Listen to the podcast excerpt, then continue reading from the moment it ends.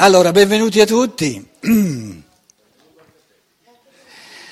Ci troviamo in, eh,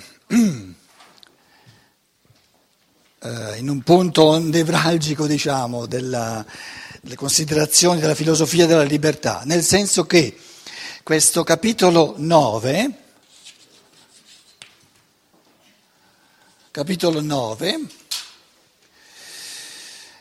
L'abbiamo visto già l'altra volta, siamo arrivati al paragrafo 16, se ben vi ricordate, e abbiamo visto, lo, lo ripeto, 16, 17, 18, via, anche perché il 16 è una, una specie di cesura, un passaggio. um, si tratta, dunque, il, concetto di, il capitolo si chiama il concetto di libertà. Qual è il concetto? Qualcuno mi, mi chiudete la porta, per piacere. La mia voce è un po' questa volta, eh, sto ancora... Eh, um, sto ancora digerendo gli spinaci che mi hanno dato oggi a pranzo. No, una cosa incredibile.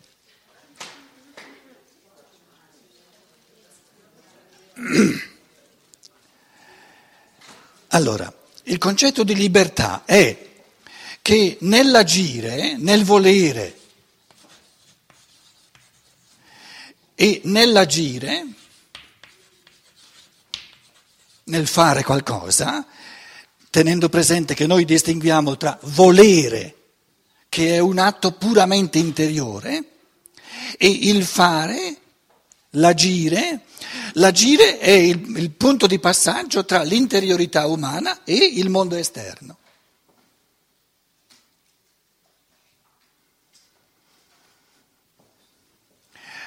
Uno dice voglio uscire dalla stanza, voglio è un volere.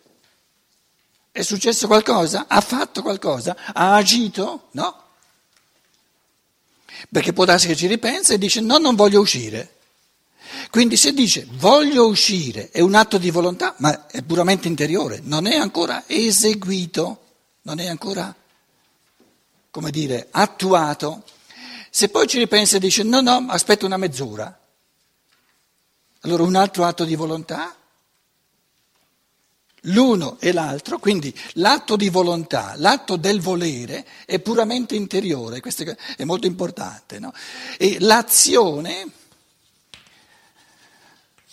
è l'esecuzione, quindi la, la, diciamo il, il eh, eh,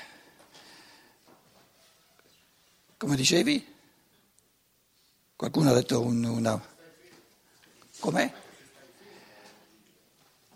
No, se stai fermo che azione è? Com'è? No, allora non, non star fermo, aspettare è un'azione, non star fermo, per star fermo è una pura negazione, capito? Star fermo vuol dire non fare nulla, invece un'azione deve essere qualcosa, quindi fermarsi e aspettare è un'azione. E il concetto di libertà, il capitolo 9, il concetto di libertà pone la domanda nel volere e nell'agire sono libero o no? L'essere umano è libero o no? O è determinato? Magari in modi occulti, in modi subdoli. E questa domanda è ovviamente fondamentale perché tutta la, diciamo, la dignità della persona umana sta nella libertà. Se togliamo alla persona umana la libertà, gli togliamo tutto. Resta una macchina, un automa, un bambino piccolo, capito? In Egitto di che si tratta in questi giorni drammatici della libertà? Siamo cittadini liberi oppure o, c'è un regime dittatoriale, un regime eh, diciamo, che ci costringe ad agire in un certo modo? Quindi alla base dell'umano c'è sempre, in un modo o nell'altro, il quesito fondamentale della libertà. E allora questa domanda fondamentale sulla libertà, già l'altra volta dicevamo, ci dobbiamo distinguere tra chi io sono e ciò che io voglio. Chi io sono l'ho chiamato il, vol- il volente e ciò che io voglio è il voluto, ciò che io voglio. Questo io è ognuno di noi naturalmente. Ora, chi io sono non lo posso io cambiare, io non posso cambiarmi in questo, non sono libero di essere un altro in questo momento da quello che sono.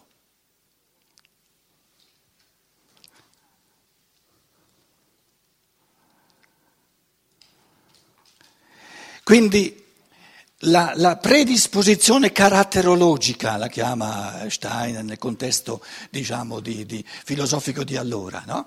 è il divenuto, ciò che io sono divenuto, come mi sono costruito, per motivi vari, con libertà o senza libertà, concorrenza altrui, ho, fatto sbagli, ho fatto molti sbagli, pochi sbagli, non importa nulla.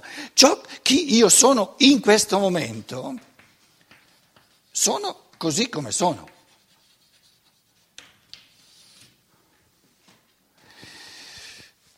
Ora,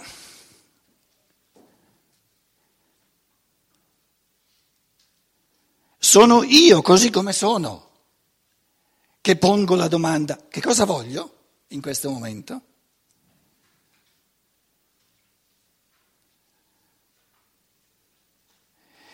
Quindi la domanda della libertà, uno, e poi due, presuppone una, disposi- una predisposizione caratterologica che è la costituzione di un individuo al momento del volere e dell'agire, al momento presente del volere e dell'agire, che è così com'è. E questa predisposizione caratterologica, l'abbiamo visto eh, la volta precedente, eh, Steiner la, diciamo, la articola sulla percezione, il sentimento e le, la rappresentazione, il concetto. Sono i moventi. Cos'è che mi muove? Ciò che io voglio è il motivo, lo chiama il motivo. E il movente sono io. Il movente sono io. La compagine complessa eh, diciamo, eh, esauriente di ciò che io sono in questo momento è il movente. E se noi, chi un individuo è in questo momento, lo possiamo esprimere in tanti modi, possiamo dire, eh, eh, diciamo, diciamo ehm, la lavagna se non, è, se non è del tutto asciutta e saltano fuori mh, mm, queste ancora più. vediamo un po'. L'importante è che la lavagna sia del tutto asciutta, se no saltano fuori, ah, così va meglio, via. Saltano fuori i pasticci, sì, sì, sì. Um, allora, eh, um, chi io sono in questo momento? Chi sono io? C'è il mio corpo, la realtà del mio corpo, la mia costituzione corporea, l'età che ho, per esempio, fa parte della, della realtà corporea, e ciò che una persona vuole cambia, dipende dalla sua realtà corporea. Prendiamo poi la realtà dell'anima. La realtà dell'anima sono tutte le simpatie e tutte le, le simpatie e le antipatie di una persona.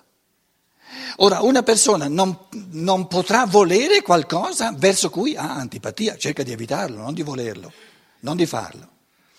Quindi le simpatie è la somma di ciò che io vorrei che mi venga incontro, vorrei acquisire, e le antipatie è la somma di ciò che non voglio. La somma delle mie antipatie è la somma di ciò che non voglio, che vorrei tenere lontano da me. Ora, Già a questo punto qui ci rendiamo conto che eh, diciamo, la compagine corporea, che poi il corpo ha delle, dei modi di, di, funzionamento, delle leggi diciamo, di natura fondamentali uguali in tutta la specie umana, in tutto il genere umano, però il mio corpo ha delle specificazioni infinite che sono del tutto individuali, per non parlare dell'anima, l'anima è ancora più individuale. E poi lo spirito Lo spirito è ciò che un essere umano si può, può, volere, può intendere, può cercare di realizzare al di là della sua realtà corporea, mangiare, bere e star bene corporeamente, al di là delle sue simpatie o antipatie, gli può, eh, per esempio, in quanto spirito dice no, io voglio coltivare l'evoluzione successiva, l'evoluzione sempre ulteriore del mio spirito, per esempio, eh, un cammino di conoscenza, voglio fare un cammino di conoscenza, cammino di conoscenza. Naturalmente Scusate, questo cammino di conoscenza presuppone che nell'anima ci sia un minimo di, di simpatia, perché se uno dice, oh, ma chi te lo fa fare? Allora non lo farà. Quindi è chiaro che c'è una, diciamo, una, un collegamento tra queste tre, queste tre, dimensioni dell'umano, però eh, eh, quello che qui si evidenzia è che, che è che eh, il, fatto, il, il, fenomeno umano è, diciamo, individualizzato, si individualizza sempre di più.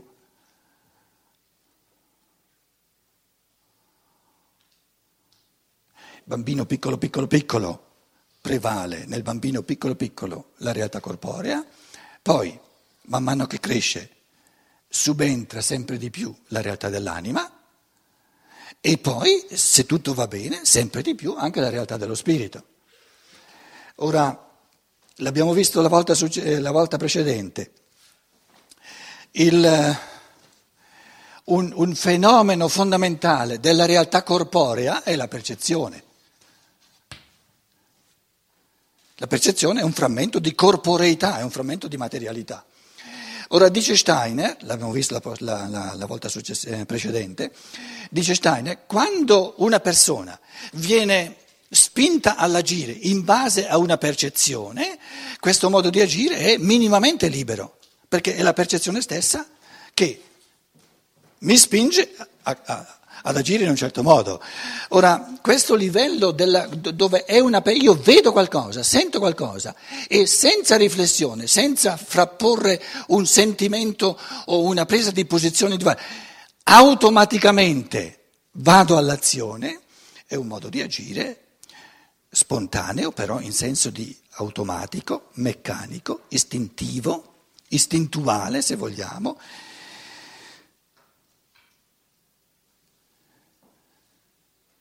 È un agire senza volere. Perché è un agire senza volere? Perché il volere è una riflessione interiore che si chiede perlomeno cosa voglio o come, o come reagisco di fronte a questa percezione. E quando, quando, l'agire è veramente puramente meccanico, elicitato dalla percezione, senza frapposizione di riflessione, ci accorgiamo che c'è una differenza fondamentale tra agire, quindi muovere il corpo in una certa direzione, e volere. Volere è un atto interiore, dove devo essere presente io, perlomeno con la domanda velocissima cosa voglio, cosa faccio. Però la domanda cosa voglio, cosa faccio non è un agire, è un riflettere. E quindi nel momento in cui io mi chiedo, anche soltanto in un frammento di secondo, cosa faccio, cosa voglio, non è un agire puramente meccanico, puramente, eh, diciamo, automatico. Quindi cos'è il volere? Un atto di pensiero, un atto di riflessione. Che voglio? Chiedendomi cosa voglio, sto pensando. Soltanto pensando posso sapere cosa voglio. Quindi il voluto, il volere è un atto di pensiero. Oppure non è un volere, allora è un puro agire. E tra l'altro un puro agire senza un minimo di volere non avrebbe il diritto di chiamarsi agire umano, perché l'agire umano in quanto tale presuppone almeno un minimo, un minimo di riflessione, di volere, di volontà, di forza di volontà. E la volontà presuppone un minimo di pensiero. Altrimenti usciamo dall'umano. Quindi diciamo che un agire umano puramente al 100% automatico e meccanico di fatti non esiste.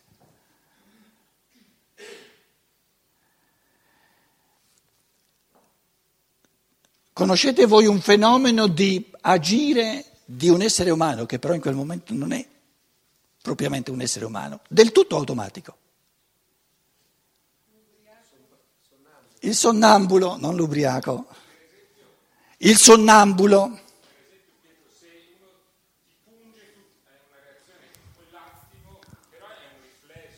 Sì, sì. Sì.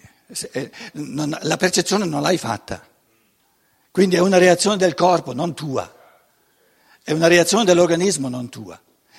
Di fronte a un sonnambulo noi abbiamo, e perciò esula quali dall'umano e ci, dire, ci, ci suscita un eco di, dire, di, di, di eh, ci mette a disagio, profondamente a disagio il fenomeno del sonnambulismo, perché esula dall'umano. Proprio per questo. Perché ci accorgiamo che fa delle cose, agisce, eccetera, eccetera, eccetera, ma non è un fare, non è un agire.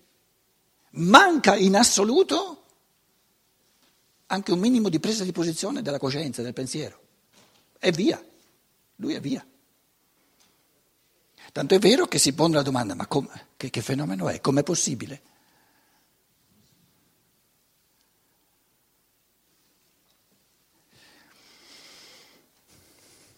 Quindi diciamo l'agire in base, puro in base alla percezione, anche se non è mai al 100%, è un agire senza mediazione del pensiero, senza mediazione del sentimento.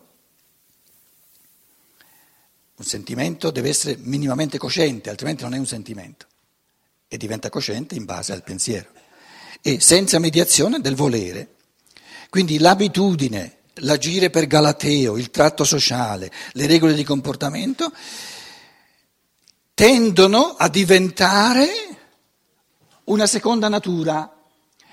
Allora tu dicevi, quando uno ti punge è la natura, è la natura che reagisce, io non posso dire sono io. nella misura in cui i comportamenti vengono elicitati, è italiano elicitati?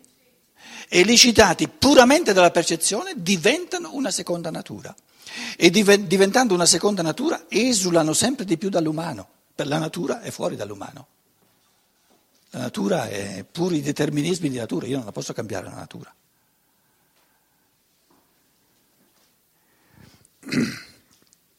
Un esempio, anche questo esempio l'abbiamo esercitato, si tratta di, di, di esercizi di pensiero eh, ci siamo chiesti, quando uno guida, Luciana, questo vale per te, eh, rispettare le regole gli, gli stradali, come si chiamano in italiano le regole stradali?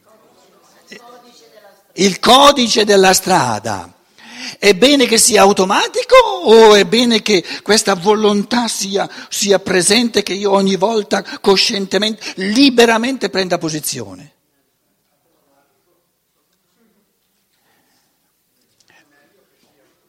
È meglio che sia automatico. Perché?